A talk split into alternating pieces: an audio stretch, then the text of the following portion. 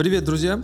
Меня зовут Антон Гурков, я сотрудник Музея транспорта Москвы и э, добро пожаловать на наш подкаст, посвященный э, обсуждению э, развития трамвая как отдельного вида транспорта и развития инфраструктуры трамвая на примере московского трамвая конкретно. И в гостях у нас сегодня Игорь Руженцев. Игорь, представьтесь, пожалуйста. Я являюсь специалистом научно-исследовательской службы Музея транспорта Москвы.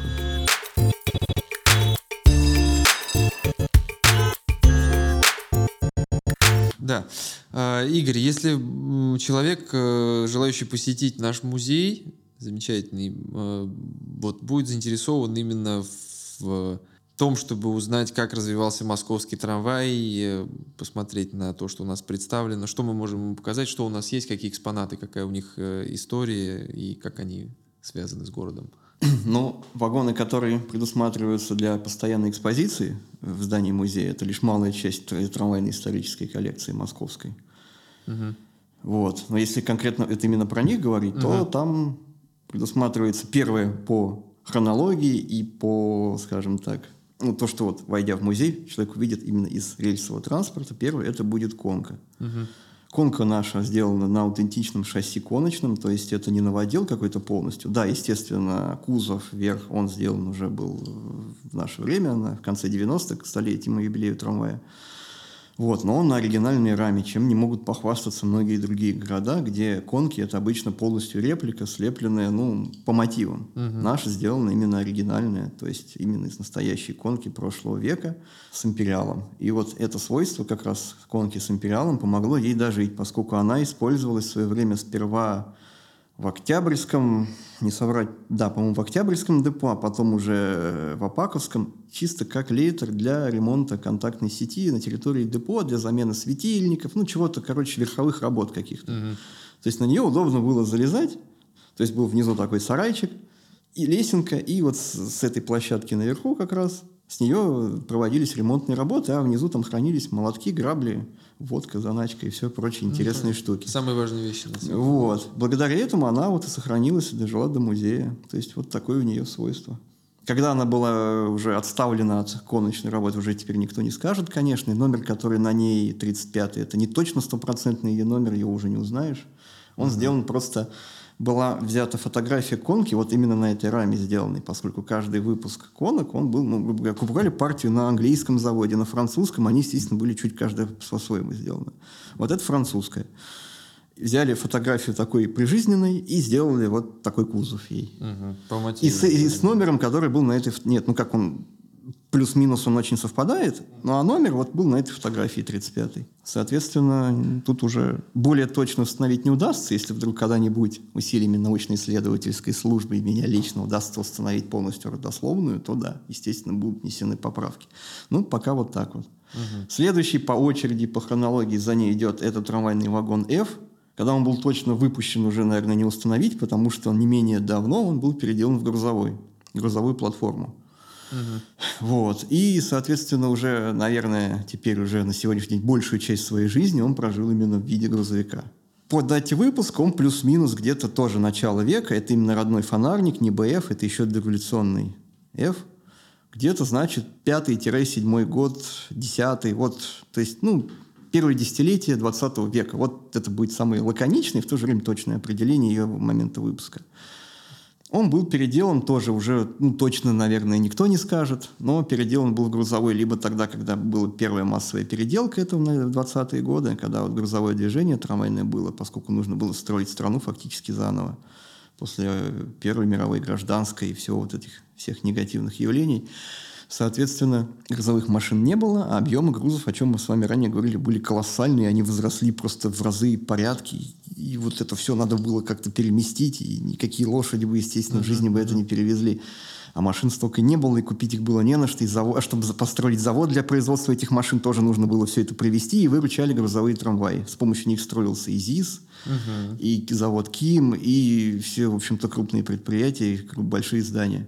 Поэтому он либо тогда был переделан, либо в военное время. Ну, то есть тут уже сложно сказать, к сожалению. Мы знаем только его историю последних десятилетий, когда он был буксиром на трамвайно-ремонтном заводе, а до этого на заводе «Сварц». Угу. То есть после фактической ликвидации грузового движения в Москве как такового, часть вагонов была передана для хознужд просто ну, в трамвайное хозяйство московское.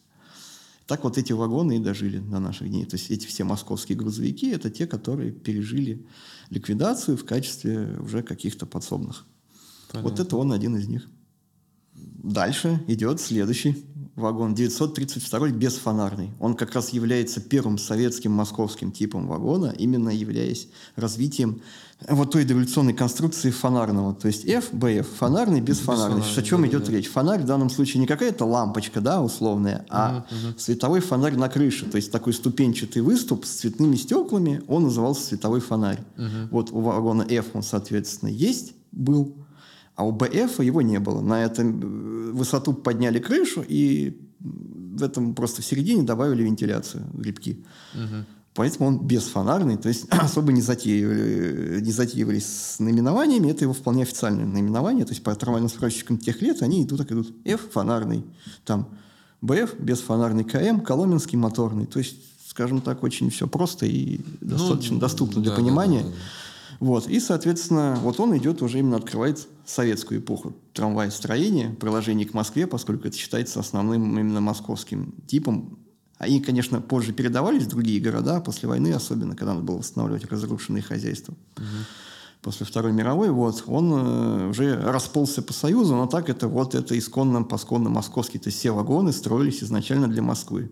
Вроде угу. как четыре штуки строили для Харькова, но как-то вот подтверждения этому как-то пока не нашлось.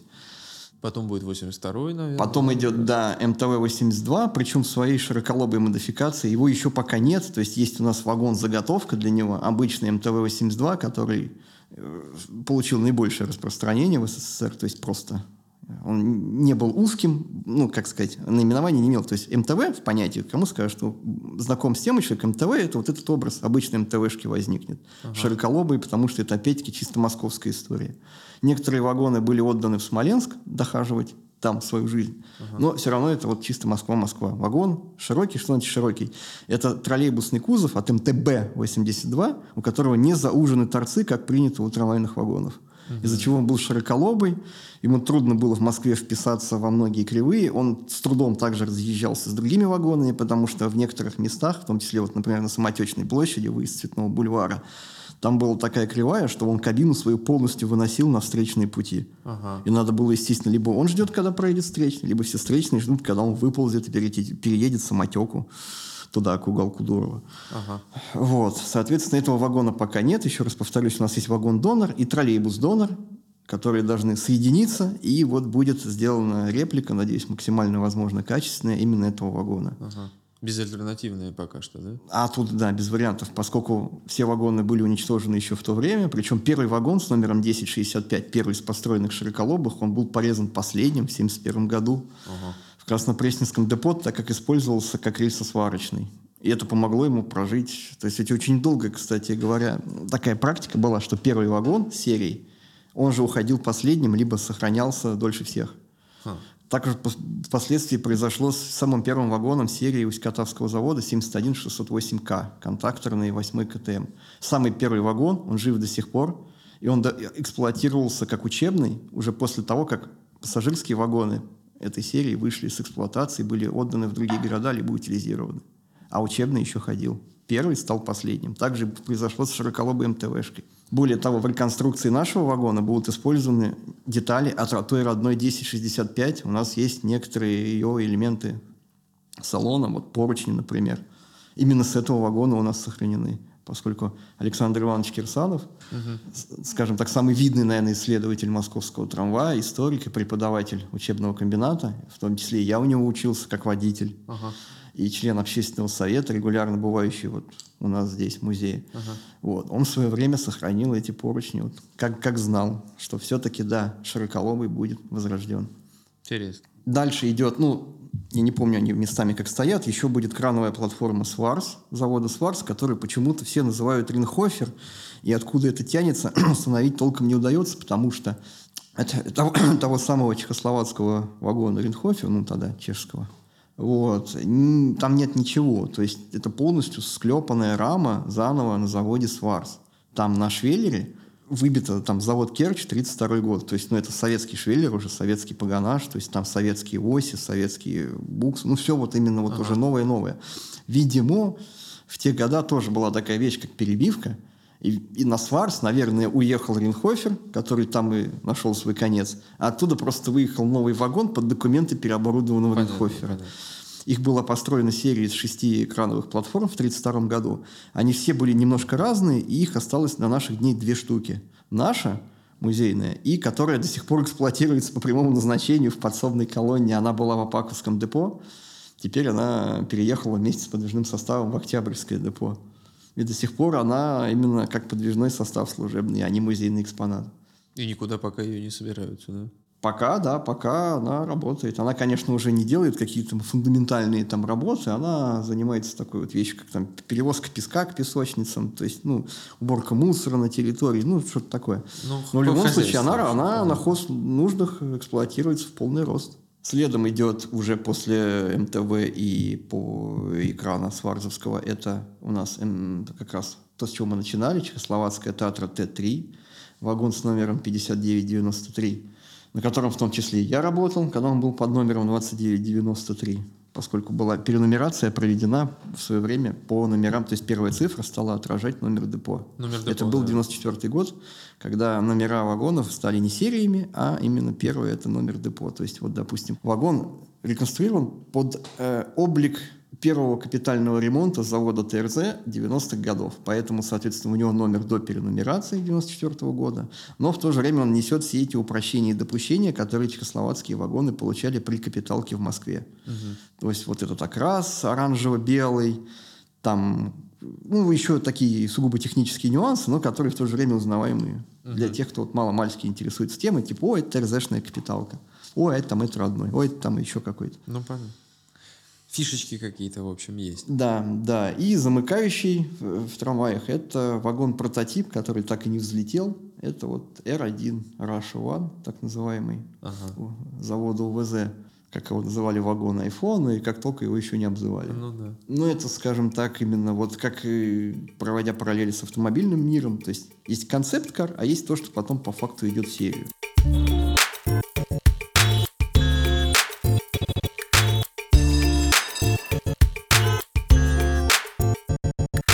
Что же, прежде всего хотелось бы благодарить нашего сегодняшнего гостя Игоря Руженцева, а, сотрудника научно-исследовательской службы Музея транспорта Москвы. Спасибо, Игорь. Да, вам спасибо, благодарю за содержательную беседу. Тема неисчерпаемая, так что надеюсь, что не в последний раз.